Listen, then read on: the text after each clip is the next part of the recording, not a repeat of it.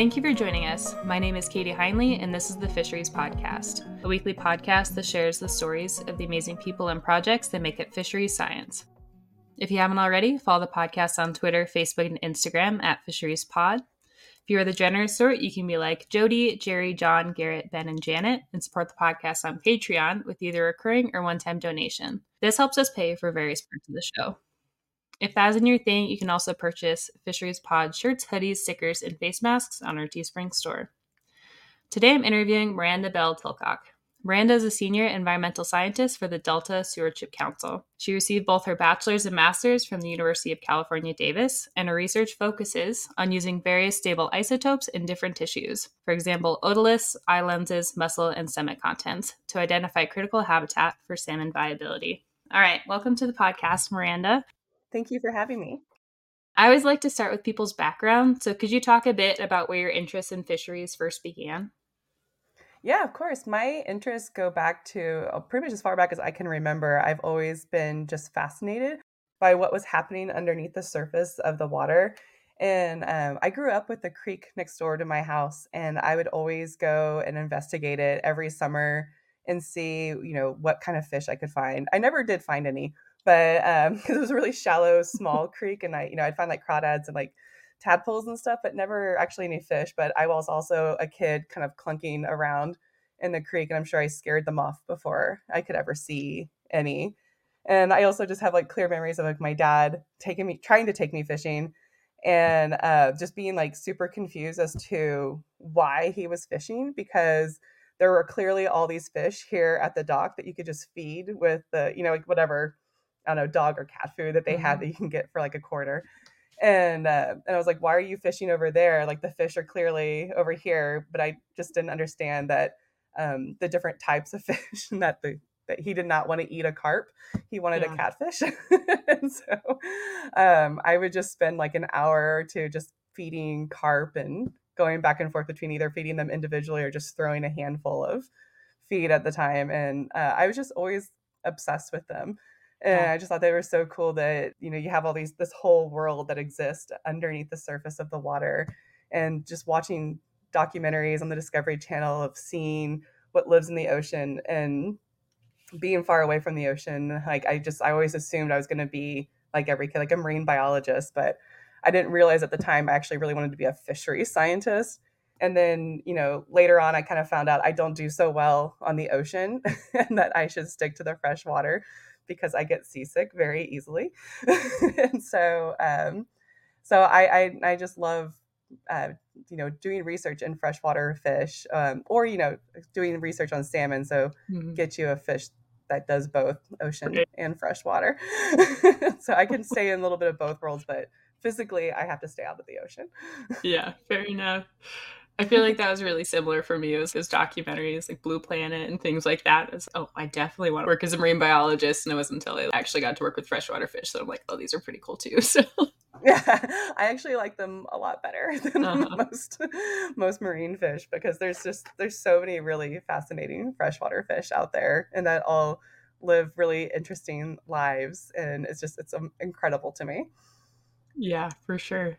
Can you talk a bit about your career path up to your current position? Yeah, so I did not have what I would consider a very traditional career trajectory.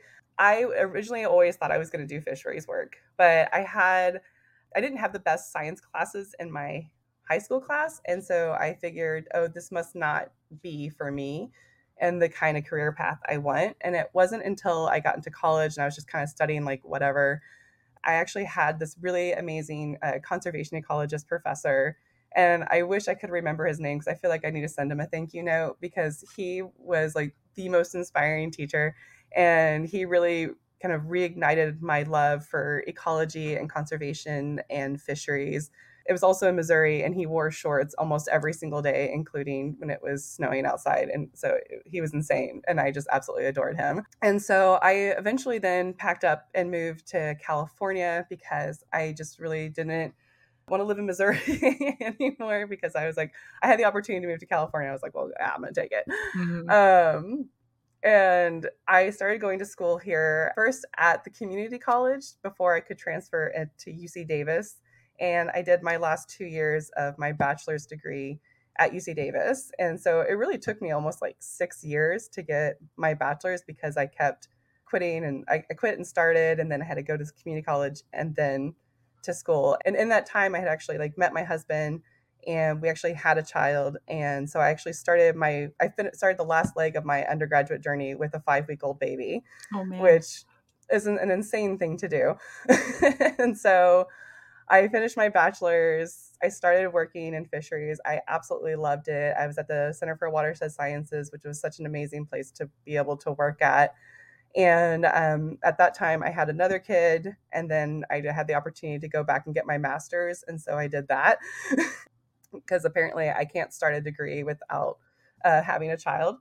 And then uh, after that, I continued to work with Center for Watershed Sciences to expand on the eye lens work that I had started during my master's degree. Uh, and I was really fortunate to have a place as amazing and as Center for Watershed Sciences to be able to do this work in. And so I worked there for a few years and I eventually decided that I needed a little bit more stability than academia could provide for me because I also had a third kid and I decided I was not going to go back for a third degree. Mm-hmm. And so I decided then that I wanted to look at other opportunities that were out there on the landscape. And so I very slowly, you know, over the course of the year was like looking at different jobs that were coming up at agencies. And I really wanted to work at the Delta Stewardship Council because I had always heard such great things about it and I actually had applied there a couple of different times and didn't land a job. But then I, what I feel like was the perfect job actually came up for me uh, about, I guess, six months ago, six or seven months ago now. And uh, so I applied for that and then actually got it. And so I just started working there in September. So I haven't been at the Delta Stewardship Council for too long, but so far it's been a great place to land outside of academia. So yeah, that's a really long-winded answer of my really long journey of how I got here. yeah, that's perfect. Mm-hmm. so I guess maybe I'll just give a little background to the listeners on how this interview came about. I remember seeing you post on Twitter about leaving academia for a different type of job, and was like, oh, that's really interesting to think about, especially me being a PhD student thinking about future jobs. and when I clicked on your profile, I then saw your work using fish eye lenses or stable isotopes and fish eye lenses to look at diets, and I just thought that was super awesome. And so that's why what initially like pushed me to ask if you wanted to be interviewed for the fisheries podcast and i'm so excited you agreed because i think i don't think i've ever heard about using fish eyes or looking at stable isotopes and fish eyes and using that to look at diets before and i don't know if that's super common so i was just kind of curious how did that work come about and is this like really commonly used or is it kind of a more novel approach? So answer your question yes. Uh, it is both novel but it's becoming a lot more common. Mm-hmm. When I started doing it, I started looking at the idea of using islands lenses, I think going back to almost 2017. And at that time, there has only there was only one paper really published on the subject of actually peeling the lenses and using them for stable isotopes. There's been other papers previously that have looked at fish eye lenses, but looking at them in more of the sense of like how you would look at an otolith, like doing the more mm-hmm. cross section in the laser ablation method. And so this was a technique that was really introduced out of a lab in Florida. And when I was doing my master's, the main question that I was actually trying to answer had absolutely nothing to do with eye lenses. I was interested in identifying an isotopic value that was unique to floodplain habitats so that we could then use this to be able to identify floodplain use in fish uh, as they when they come back as adults and seeing how important this was. Obviously, I was doing stomach contents and muscle tissues, but those tissues turn over or go away over time. And so, if you're really wanting to look at this, we are thinking, okay, we're going to have to use an otolith. And I just remember um, one of my advisors, she was t- describing the method I would need to use on an otolith. And I always consider myself to be very otolith adjacent. I love otoliths. I think they're beautiful and I love the data you get from them. I however, do not love the prep work involved in getting that data. And so when she was describing the process to me, I was like, how could we not do this? because I don't want to do any of the things that you just said. And so she saw this poster at an AFS conference in Florida And she was like, okay, they did carbon nitrogen. Can we do sulfur? And I was like, well, here's the thing. I'm going to figure it out because I don't want to do it otolith. And so it took, it was a painstaking process because there was only the one paper. I was working on much smaller lenses than they were working on the adult marine fish. I was working on juvenile fish that are only a few inches long.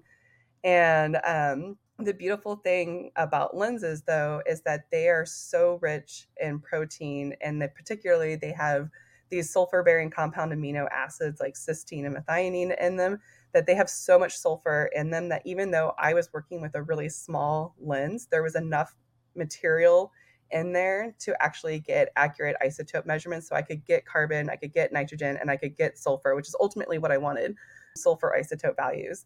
And when I started peeling these lenses and submitting them, when I got the data back, it was kind of unbelievable. I couldn't believe it really because it just looked too good and like suspiciously good. And so mm-hmm. I was mm-hmm. like, this can't be correct. But every time we would submit more eyes, more data from our cage fish from these floodplains versus the rivers, you know, you we kept getting the same results and we're still seeing these same results. So it's been this incredible technique that we've been able to adapt to our needs and being able to use them on salmon and to see this project grow from being just a side project on my master's thesis to become this huge project that we now call our Eyes and Ears project at, at Watershed at CWS, where I used to work. Has just been like the most amazing process to be a part of, and I feel so fortunate that I've been able to see this project go from to go from that small lab experiment of me, you know, eye, eye lenses kind of going all over the place, mm-hmm. and because there was definitely um, a trial and error component yeah. to learning how to peel an eye lens properly because I didn't have anybody to train me. So lots of eye- eyeballs lost in that process. So RAP to all those eyeballs um, that littered the lab or the, all the ones that I crushed in the lab trying to peel them because they were too dry. And when they get too dry, they become too brittle. And so they shatter, or um, if they get too wet, they become mush and so then they just become sludge and you can't do anything. So it's um it was quite the learning curve i'll say that. Yeah. But yeah it, it was um it's still yeah so it's still relatively new but it's becoming a lot more popular because of what a powerful tool it actually is. Mm-hmm. yeah that is so cool. So are they kind of are they similar to otoliths where you can gauge different time points throughout the fish's life or is it more of a like at the time you caught them that type of like resolution? Um, so it really depends on how well you peel and how well you know your species. So for us, you know, we're working with salmon and we have fish that have been caged at various sizes. And so we were able to actually reconstruct their fork lengths based on their lens diameter. And at least for a certain part of their life, for their juvenile life period, we have the resolution for that. And so we know that if we're, for example, we know that if we hit 1.5 millimeter diameter in the lens, that we are looking at the juvenile portion of their life history. We also use lenses um, and they're looking at their ocean diets. And so when we do that, we are typically doing uh, two millimeters and then the rest of the lens after that. But you, you know, you can also, we've also had had projects where we're like, we're just interested in the last month. And so we will only look at that outermost layer. You don't get the same resolution as you do with otoliths because with otoliths you have those you know daily or annual rings and they have like a very unique timestamp associated with them. We don't necessarily have that for the lenses where it depending on how the fish is growing can determine how many layers they're putting down, but the layers can also be subjective to how good of a peeler you are. So there's a lot of nuance with it. So it makes the the timing pretty difficult. But the way you can make those comparison is by looking at your diameter and and knowing your species essentially. Okay. To be able to kind of retrace that those steps if that makes sense.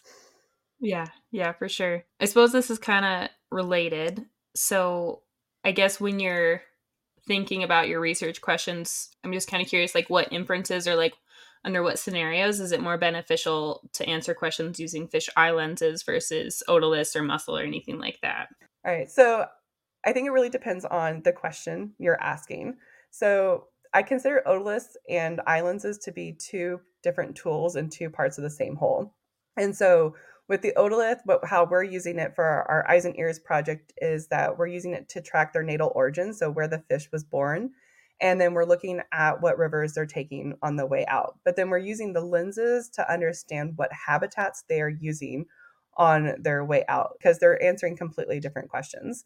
The lenses are very similar to a muscle tissue in that um, they're very protein rich. And so they're going to archive extremely well those isotopes that are related to diet, things that bind to proteins. So that's why carbon, nitrogen, and sulfur work super well in the lenses. Comparing that to an otolith, which is a calcium carbonate structure that has alternating rings of protein in it, the protein matrix in there is just very limited. And so you have you can get sulfur from an otolith. It's just a little bit of a different it's a different process. You can get carbon from an otolith, but there is also you have your issues with like inorganic versus organic carbon compared to in the lens you're going to get you know you're just getting your their diet sources. Mm-hmm. And then as far as I know, I don't think you can get nitrogen from an otolith. If, if you can, it's very difficult. I'm not entirely sure, but there's just not enough protein, I think. I think the studies I know of that have used nitrogen in otolith have like ground up the entire otolith. Mm. And so, you know, you're making you're taking a really broad look at that right. point with it. And so um, they're just really different tools. And but if if you have both, I mean, both would be amazing to be able to use together because of all the information that you can get. And you can get this more holistic viewpoint at the fish, understanding a fish on such an individual level that you can then make better inferences on a population level of what's going on with these these species by having all of that information together. So you're just basically you're going to drown yourself in data and yeah. hope for the best. awesome. That's cool. So when you're looking at like what habitats they're using from the eye lens, how detailed can that be or like is it that they're eating invertebrates and you can tell they're eating invertebrates and those are tied to specific places like floodplains or yeah how, how does that all work for actually getting the inference about what habitats they're using within the river? Yeah i mean so i feel like every ecology question has the same answer of it depends. Yeah. So to answer that it depends. Um, but it, it depends on how well you know your system. Um, so for when i was doing my master's the fish that were on the floodplain were consuming mostly zooplankton, and those zooplankton were feeding on a mostly like microbial bacteria environment. And that's why their sulfur value is so reduced uh, compared to the river, which are more aquatic invertebrates, and there's more chlorophyll. Not more chlorophyll, but there was just not of those like microbial food webs that are occurring in mm-hmm. the river. And because I knew those differences there, I was able to see that in the eye lenses as well, but I could only see that in the eye lenses if they have been consuming on that food web for a long enough time for it to archive in the lenses. So it's similar to the muscle tissue that it's going to take about a month to really archive that habitat value in there because they have to be consuming enough of the food web in that place and for a long enough time for it to actually show up. But you can think of it as they looking at all those different food web studies that are out there where they'll take muscle tissues of a fish but they'll also sample the rest of the food web and do their you know their bayesian mixing models to see how much um, is being input from chironomids and how much is being input from zooplankton and then how much those were algae versus microbial sources. You know when they start looking at their different sources and creating those food webs that patterns that we see in papers with all the arrows and things like that mm-hmm. you can do the same thing. The eye lens would be another thing to another level to add to that. And the nice thing about it is that it's a permanent archive. And so you can go back in time and do this and you can compare it to those food webs. So you have to really know your system to be able to identify you know where they're feeding on and what what they're feeding on. Mm-hmm. so we're also interested in looking at the thiamine deficiency in the ocean and how that's affecting salmon. And so we're looking at the ocean food webs and seeing like, okay, are they feeding more on anchovy? And that's been more of a difficult question to answer because the oceans are really complicated mm-hmm. and understanding what that anchovy fingerprint is is a lot more complicated than, you know, a zooplankton in a floodplain. So it yeah so to answer your question it just depends yeah. and it really you just you really need to know your system and that's how it should be for anybody who's trying to do isotope food web work is that you know you want to sample everything and figure Mm-hmm. out what those values are for each of those individuals out there in your system so then you can actually make meaningful interpretations of your lens data or muscle data if that's what Yeah. you're using Very cool. So, did you have to actually like sample the zooplankton and the aquatic invertebrates to get those values, or can you take a water sample and get the same inference? So I used stomach contents because I wanted to see exactly what they were consuming, and it just my samples happened to be you know hundred percent of like this one type of zooplankton in them versus um, or a composite sample for the river Mhm. fish where there was most you know midges and some just smaller zooplankton. The water samples would be something that you would do like if you were trying to understand what the strontium Mm-hmm. is in a river. So you could take a water sample for that. And that's something that you would look in an otolith for. Uh, for food webs, though, you would either need to look at their stomach contents or you would need to sample that specific food web in that uh, in that Yeah. habitat. Okay, cool. Oh man, this is so interesting. I love learning about new techniques. Hopefully, I'm not I'm not being too convol- convoluted about it. no, this is great. Is there any other aspects of that project that you'd be interested in talking about that I didn't think to ask about? Yeah, I would just say it's a really incredible tool that um, definitely needs to get used a lot more.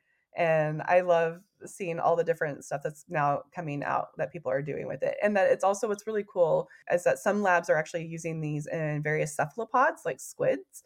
So it's not just unique to fish, but I, I only know of it so far being um, viable in like squid and fish. Mhm. I, I have tried a frog eye and that did not go well. And I also tried a bird eye and that also went horribly. So you cannot, in case anybody's curious, you cannot peel those. Okay. it's good to know. yeah, I've been trying to, I need to get a mammal eye of sorts to Mhm. see if you could peel it. I've heard tales um, of people messing with lenses from when they had to do a cow eye in biology Uh-huh. back in the day, but uh, I haven't had experience with myself. So I, I'm very intrigued. Yeah, cool. Okay, then we can move on. Um, so, as you mentioned, you recently started a job with the Delta Stewardship Council. And I was wondering if you could first just explain what the Delta Stewardship Council is and what they do. Yeah, so the Delta Stewardship Council is a small state agency here in Sacramento, California, formed back in 2009. So it's relatively young compared to some of the other agencies. And it was created so it could help the state achieve its co equal goals of securing water supply and a healthy Delta ecosystem. And the Delta is super important here to California. And then as anybody who sees news in California, I feel like, you know, water in California comes up all the time. so um, Mhm. knowing how to, you know, manage our water and our ecosystem is is incredibly important in California. And Delta Stewardship Council plays a really wonderful role in helping coordinate and making that possible. Awesome. And then, can you talk a bit about what your roles are as a senior environmental scientist for them? Yeah, totally. I, I'm still learning it myself. I feel like, but um, because it's, it's I've, I've been there for about four months now, and so Mhm. far I really love it. It's been it's been a wonderful transition. So one of the things that I am responsible for is I am helping plan our Bay Delta Science Conference, and so that is a way for us to bring all the different agencies, uh, both federal and state, together, as well as academia, managers, uh, even the general public, to look at um, all the different research that's occurring in our Bay Delta region. Uh, we also incorporate lots of artwork from local artists, or the scientists can submit their artwork that kind of goes with their project. It's a really incredible conference that they um, they do every other year, and so I'm really excited to be a part of coordinating and planning that Um, because it's one of my favorites to go to, and it's just here. It's here in Sacramento, and it's just it's going to be awesome the, another thing that I do that's going to be that I'm really excited about is I am going to be helping supporting the synthesis science research that occurs at the Delta Stewardship Council, and that is by working with a group called NCEAS. Every other year, we have these different workshops where there'll be a specific topic that's going to be happen that ha- happens and NCEAS provides amazing training for us at three different workshops that are about a week long uh, I was fortunate. I came in kind of in the middle um, of that happening. And so I started actually the second workshop. And it was really cool. I, I learned uh, lots of new techniques in R that I didn't know about. I use R almost all the time and so I, I love learning new things in it and so that i get to learn lots of cool new techniques and uh, types of analysis in there and then you know we get all these people together again from you know academic backgrounds agency backgrounds and all these different scientists to come together to work on a synthesis project because there's just so much data that's available mm-hmm. out there all this all these long-term data sets and we can you know answer a lot of questions and you know create some really powerful projects by synthesizing all of these data and it's really a great opportunity to be working with all these different people who have all these different backgrounds that are able to come together and and work on these projects. And so i like i said i was kind of thrown in in the middle of that one and it's been awesome so far and i'm really excited to plan the next workshop and hopefully my top they like my topic that i wanted to cover on that one and then I also I providing some of the best available science that is out there. One way I get to do that, which I'm always I'm really happy about, is that I still get to work with my lab at UC Davis at the Center for Watershed Sciences, and I am I'm still able to be heavily involved in all of the eyeball research because it is really important for our salmon management to understand, you know, how the water going onto the floodplains is really beneficial for those populations. And so I've been able to kind of take my favorite parts of my previous job and keep them and take on all these new responsibilities at my new position and incorporate them into one project and then provide any science support that is needed whenever they want me to like review a paper or a document. And so it's it's really kind of almost like a dream come true job because I get to keep all the things I like and I'm doing all the things I like instead. so um, I'm very I'm very happy with the the transition here. Yeah, I was curious if you were going to get to keep doing the eyeball research or not. So that's awesome that stays part of your realm, anyways. yeah, that, I, that was something I had asked in the interview um, if I would be able to continue on with that, just because as much as I um, you know, I wanted to take a step back from academia and looking for that stability agency. I there's a part of me that just can't can't mm-hmm. leave the mm-hmm. eyeballs alone. so I uh, I just I I was super happy that uh, my supervisor there was very happy to keep me in the eyeball loop, if you will, and continue on with the lens research. Um, I was actually before this, I was actually at my former labs lab meetings to kind of go over what's happening in there. So I like I'm I'm so fortunate to be able to stay plugged in to that part of the, my research life. Yeah, that's awesome. I am also curious, just having worked in academia and now in this new position, have you noticed any big differences between the two or like pros and cons of each? It's hard to really say just because my job is so different now mm-hmm. compared mm-hmm. to like a really strictly research job. At my previous lab, I my favorite part of it was I actually would mentor a lot of the students and a lot of the early career scientists and like helping them create projects for posters or presentations for conferences and I don't have that really the same kind of thing here. I, although I am going to be helping mentor our new science fellow that's coming in, although that should be fun for both of us since I still am learning my job. so we'll see how it goes mentoring someone else who's new. But yeah it's just there there's such there's such different jobs and so and i and i'm still keeping so much of my not so much of my other job i'm still keeping a lot of my other job that it's hard for me to really weigh the actual like pros and cons of mm-hmm. it and i would also say the lab that i came from from academia like you hear i feel like so many horror stories but my lab was really great in terms of work life balance they've always have been really supportive of me with having kids and a family and you know being on maternity leave like when i was on my maternity leave for my last kid they actually my paper comments for my thesis that i was trying to publish actually came back and they actually pushed that across the finish line for me and took care of my reviewer comments for me. And i was eternally grateful because i never wanted to look at that paper again. Uh-huh. so I, I don't know i came from a really supportive lab where i you know knew everybody super well and so I would say the biggest con is that I don't get to see them or work with them as much as I would like to because and I do really miss them. But the pro is that you know I do have more stability than academia mm-hmm. can provide in terms of uh, job stability. Mm-hmm. And um, but I'm also not too far away from them. I still live in the exact same town. My child's daycare is like down the street from my former lab. So I actually like was there this morning mm-hmm. to uh, to say hi. So I don't know. Even though I left, I didn't really leave. Yeah, academia. I guess I don't know. It's kind of a weird answer, I think, but yeah, I don't know. I guess I don't really have any pros and cons. That's great. No, that that's great. Just talking through it is perfect. yeah. and this isn't a question I thought to ask earlier, so you don't need to answer it if you don't want. But what has been your experience being a mom and trying to like go through grad school and find a permanent job? Because like, I just have a dog myself. it's like I can't fathom adding like a mom like that kind of responsibility on top of what I'm already doing. And I just find it really impressive. And I was just curious if you have any thoughts on that or like tips and tricks for other people who might be in a similar situation. Um, I mean, it's definitely not easy, but I also I didn't feel like I wanted to put my life on hold mm-hmm. to um to get my degrees. I wanted I really was eager to start a family. But I think the way that I I learned through my undergraduate program and then that I actually put into practice really well as a as a grad student was just managing my time a lot better.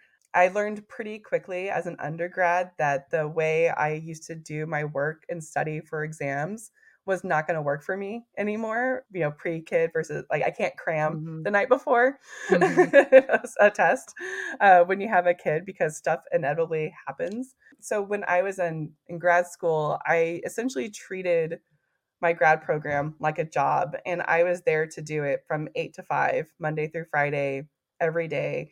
And I would start my day trying to get ahead on any assignments that I, I could. I would try to, you know, do as much homework or reading as I could and just treat it like a formal job. And then like my classes would always occurring luckily between that eight and five time. And what that left me then with was I had majority of my weekends were then free to be able to you know to be with my family because that was what was most important to mm-hmm. me it was like okay even though i'm going to dedicate this time as a grad student um, my evenings my weekends need to be with my family that didn't work every evening and weekend because yeah. there's sometimes the the workload is too much and i also i you know recognize i came from a really privileged place in that I went into grad school already doing the work and knowing what was expected of me and knowing how to do the work because I had such great work experience prior to grad mm-hmm. school. And so that made me a lot more of an efficient student in order to get my work done. And I also was really good at saying no during during grad school, which is it's so easy to get sucked in and say yes to like all the mini projects. Um, luckily, the only mini project I took on was the eyeball one. Yeah. that was the only one I said yes to. And that was a good thing. But for the most part, you know, saying no, and I just had a really strict schedule with myself to to get things done. And I think that works well for a master's where you have a really definitive like starting and end mm-hmm. date. Um, I think a PhD is probably a lot different because like it's just you know it's a longer process and you have the qualifying exams. I don't know how i would try to approach it the same way but i don't know how successful i would be. Yeah. Awesome. That's great. So this next question is somewhat related but i always like to ask people what their hobbies and interests outside of work are just to remind ourselves that we're people outside of fish so. we are multifaceted people yes. Uh, yeah so i uh, for anybody who knows me, I love baking and I love cooking. I was uh, I love baking breads. This was something started pre-pandemic. Although I was excited to see everybody else join, uh, jump on the mm-hmm. bread train during the pandemic. but yeah, I've always had like a huge love of British Bake Off since their beginning because it's such a wholesome show, mm-hmm. and I like mm-hmm. that it's non-competitive. I don't like the stressful mm-hmm. um, uh, reality shows really too much, with the exception of RuPaul's Drag Race. I love that show. um, that's one of the few shows I watch. But um, British Bake Off is my comfort show because it's just it's very relaxing. You learn so many cool techniques. Uh, I love trying uh, all the different technicals. One of my, my, my previous bosses, she actually was in England, and she brought me back the apron and one of the Bake Off uh, cookbooks, and so I made the the classic, uh, iconic British Bake Off cake That's that I brought to lab meeting. Although it was kind of a, I did it also because I was telling that was the day I was telling the lab that I was leaving. Oh, But but they but they got the British Bake Off cake in exchange. Um, but yeah, so I I love to bake and I spend a lot of time. I feel like in my kitchen and uh, the holidays is like my time to shine because I love everything about the holiday process and, and especially the baking yes. and um and the gift wrapping and everything about it. So um I'm this is my like slump time of the year because I'm sad that the holidays are over. Right. Uh, but I'm still baking up a storm. I already made like a couple loaves of ciabatta bread and all sorts of stuff. So yeah, it's hard to have too many hobbies. I feel like when you have three kids um, and a job, but the the baking one I think is the easiest one to have that also pleases everybody in the house. yeah, for sure. That's great. Awesome. Um, okay. Well, Miranda, this brings us to the end of what we call the tough part of the interview. I personally think the next five questions are harder, but you can decide or see how they go. Um, and so these are our final five questions, which we ask each of the guests that come on the show. The first one is What is your favorite fish? these are hard questions. I've actually been staring at these questions since you sent them to me, wondering how I'm going to answer these because I love there's so many fish I love and I'm sure the answers I'm going to give, I'm going to have like five more that I wish I would have said a couple hours from now. So, I'm going to divide my fish into categories. So, one of my favorite freshwater fish would be the devil's hole pupfish because I love how just crazy resilient and cool these Mhm. little fish are and like the kind of climate that they can survive in is just unreal to me as far as saltwater fish goes it's a it's a really big toss up between a weedy sea dragon because they're just so beautiful and peaceful and like any good seahorse i feel like they evolutionary have it fig- figured out with having the males have the babies like that's iconic behavior right there um and then or an ocean sunfish or mola mola uh, Mhm. they're just so funny looking to me and just so cool and they're so big and i just i love their giant faces and i've had the privilege of seeing that one in the wild before and like a little so cool. um a little seagull just like hanging out on top of it while it's just like floating on the water uh it was so cute i was freaking out because it was just the coolest thing ever Mhm. but I also I got to give a shout out to my salmon because one for providing me with a career. They're also my favorite sushi to eat. and so um, I feel like, you know, I got to work hard so I can continue to eat them as well.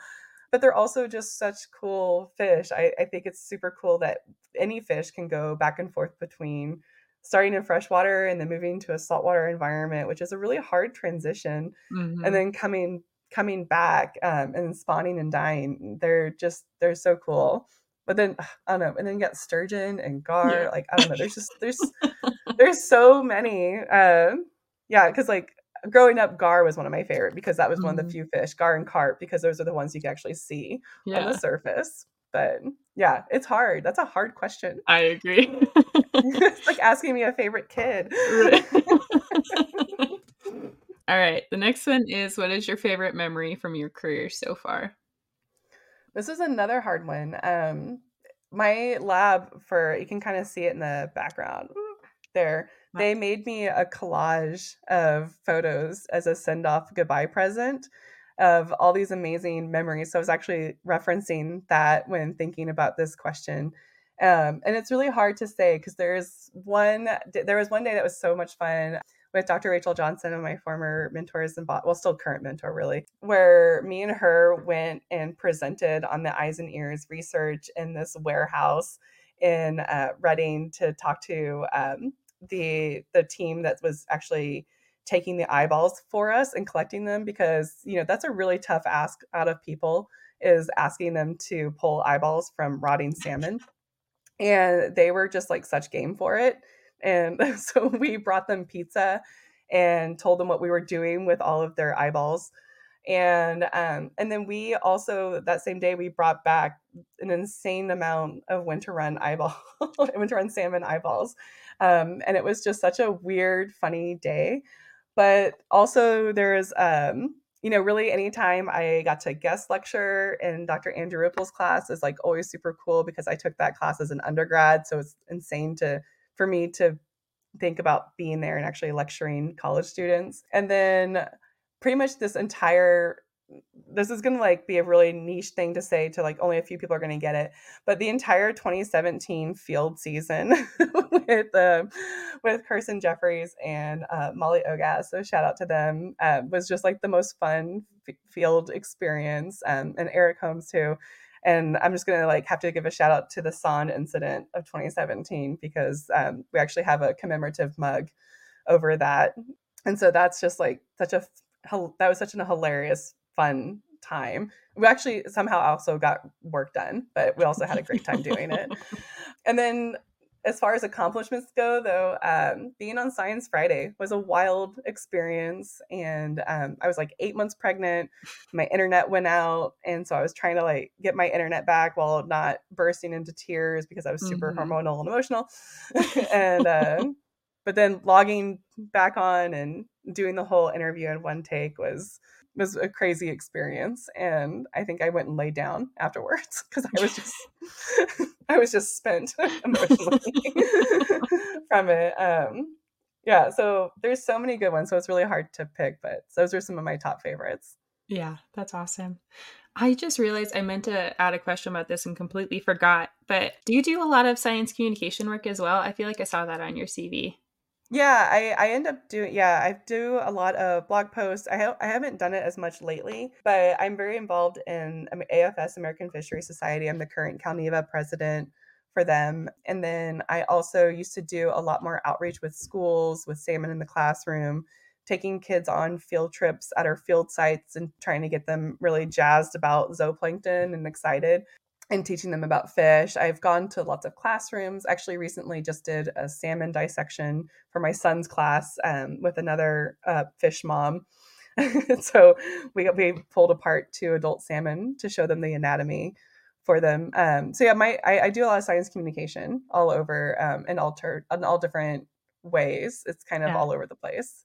I don't do as much as I would like to, but mm-hmm. I I love um, working with students and getting them excited about science just because, like, I was never a great student in my undergrad. And so it's always really important to me to show other students that, like, you really don't need to be like the best student. Like, you just mm-hmm. need to keep trying and try hard.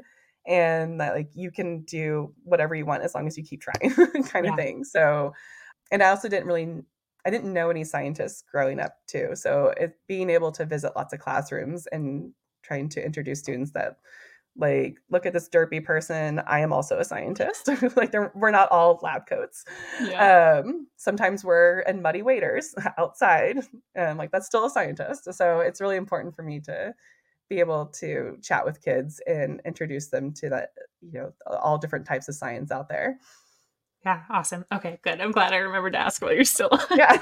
i forgot about that too okay, great. Next one, what is your dream job and or location? Yeah, so this one would be a tie either between Monterey Bay, working at MBARI, like the Monterey Bay mm-hmm. Aquarium Research Institute. Like, who doesn't want to work there? And live in Monterey, which is such a gorgeous place. Or um, I really fell in love with Bainbridge Island. And I've always loved Seattle and I love the salmon culture up there in Washington. Mm-hmm. And I love how much it rains as well. And it's so green. So I wouldn't mind having a job up there at all. yeah, for sure.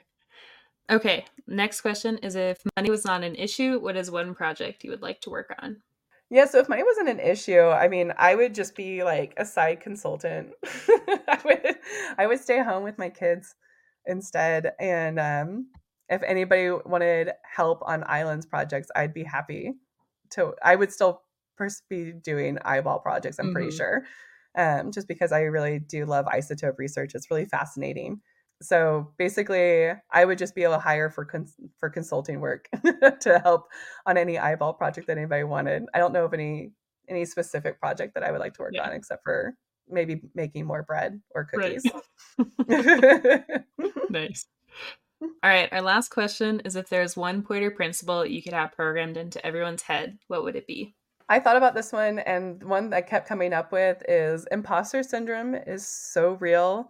and everybody to some degree probably has it especially it's really common in science and in grad school i feel like mine went from bad to worse and i still have a lot of imposter syndrome today even though like there's so much that i do and help out with i still feel like i'm a fraud in some way somehow. So and i and i hear from a lot of people who are even higher up than me or who've been in this field longer that they also to some degree still have some imposter syndrome.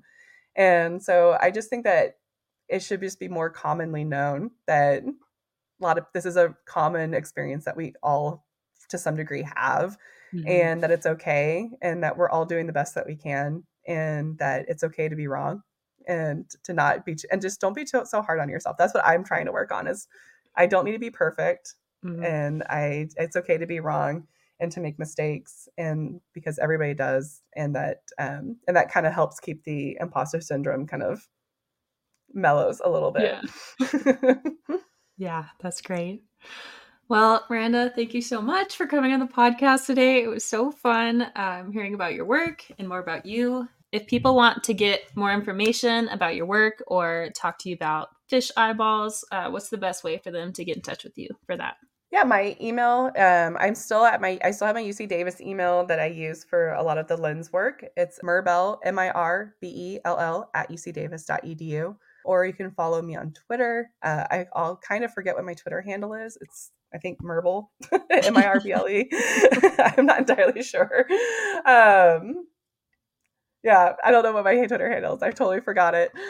But you guys can find me. If you search Miranda Bell Tilcock, it comes up. okay, great. Uh, I can put those in the the show notes as well, so I can go double okay. check what it is on Twitter. awesome, thanks. I hope that you all enjoyed this episode. If you'd like to get a hold of me or the podcast, you can find us on Twitter, Facebook, and Instagram at FisheriesPod, or send us an email to feedback at thefisheriespodcast.com. You can download past, present, and future episodes on your favorite listening app or stream it from Spotify or thefisheriespodcast.com. And don't forget, you can help support the podcast with a monthly contribution through Patreon or by rocking some awesome Fisheries Podcast shirts, hoodies, and stickers available on Teespring. I'm Kadie Heinle. Thank you for listening to this episode of the Fisheries Podcast. And remember, don't be too hard on yourself.